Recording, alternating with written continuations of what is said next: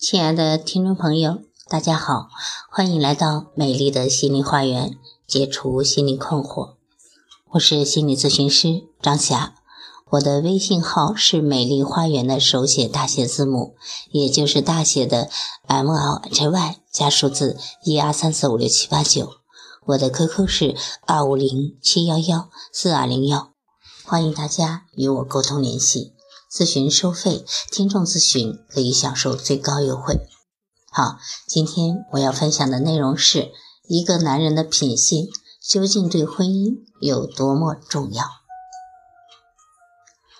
在一次跟朋友的聊天中，问过他的择偶标准啊，这位朋友是女性，她是这样回答的：我将来要嫁给一个像我爸爸一样好的男人，一辈子呵护我。疼爱我跟孩子，不苛求他有多么的富有，多么的帅气，只要他能看懂我的脆弱，时刻把家庭责任放在心上。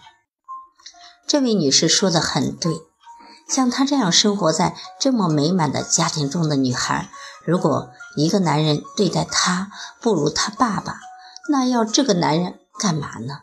自己找虐吗？因为他有一个好爸爸。她会不自觉地把自己的丈夫跟爸爸去做比较。她的爸爸人到中年，事业小有成就，为人宽厚，待人真诚。用现在的流行语来说，就是暖男，无不良嗜好，从来没有跟朋友的妈妈有过动手或者大的争吵，也没有因为孩子淘气而打过他。朋友的妈妈虽然看上去不再年轻了，但是打扮的非常讲究，也比很多的同龄人更有精神，皮肤更有光彩，眼神更加柔和，可以看得出脸上洋溢的是幸福，而不是生活的时刻。可能每个女人内心都有一套自己的标准。以朋友的择偶标准为引子，可以看到很多人的不同观点。然而，越成熟的女人越懂得，有些男人只适合跟她恋爱，而有些男人却适合跟她结婚。有有一部分女性有丰富的生活阅历和睿智的眼光。通过男人在婚前的一些表现和行为，极具其预见性的看到了婚后的生活面貌。那么，大家对理想的男性婚姻对象的品性有些什么样的期望呢？一个男人的品性究竟对婚姻有多重要呢？下面咱们就来具体的谈一谈这些问题。首先来看诚实的男人。一个男人的诚实会让你感觉很踏实，你们两个之间不会出现信任危机，能够坦然地分享自己的小秘密，因为他从来不对你撒谎，除非是害怕真相伤害到你而说一些善意的谎言。他也从来不吹大话，他会以真实的自我跟你相处，这些都是诚实的表现。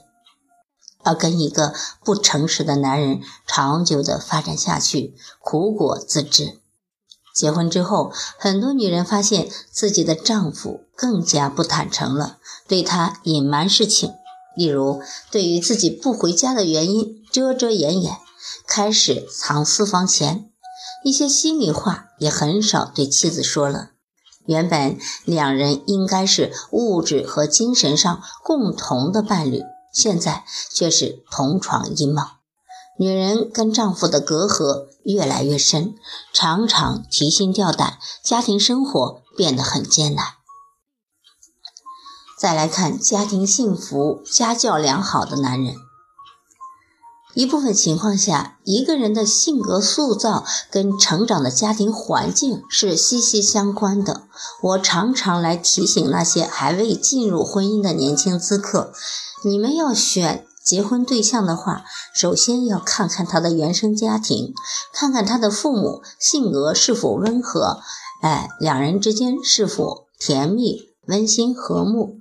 一个生长在幸福家庭的孩子，从小耳濡目染，啊，他们的心理也会比较健康，他们会有比较健全的人格。父母的友好方式在他们身上留下了印记，使他们的人格健全，使得他们在与他人相处时也非常的顺利。从来不缺爱的他们，拥有更多的能力去爱自己，也有能力去爱别人，去爱你。因此，这样的男人作为结婚对象是非常理想的。良好的家庭教育赋予了他们积极正确的婚姻观，道德修养上对自己的约束性会更多。例如，在诸多的婚外情的案例中。这样的男人的出轨的概率是非常小的，就算他不顾你的感受，迫于家教的严厉，在父母、你的公婆的压力之下，也会弃械投降。所以，这个家庭幸福、家教良好是非常重要的。再来看自制力强的男人。一个男人能在面对各种诱惑时表现出很强的自制能力，这一点将会在婚后有非常大的优势。定力强的男人在婚后对于各种狐狸精的诱惑能够不动于心，一生只专注于你一个人。在多年的相处中，就算你已经人老珠黄，但是在他眼里，别的女人都比不上你，你才是合法的妻子。这会让你感觉非常自豪和满足，而自制力不强的男人在跟你恋爱的时候，眼睛就到处瞟别的漂亮女孩，这对于你来说是很危险的，随时都有被抛弃的可能。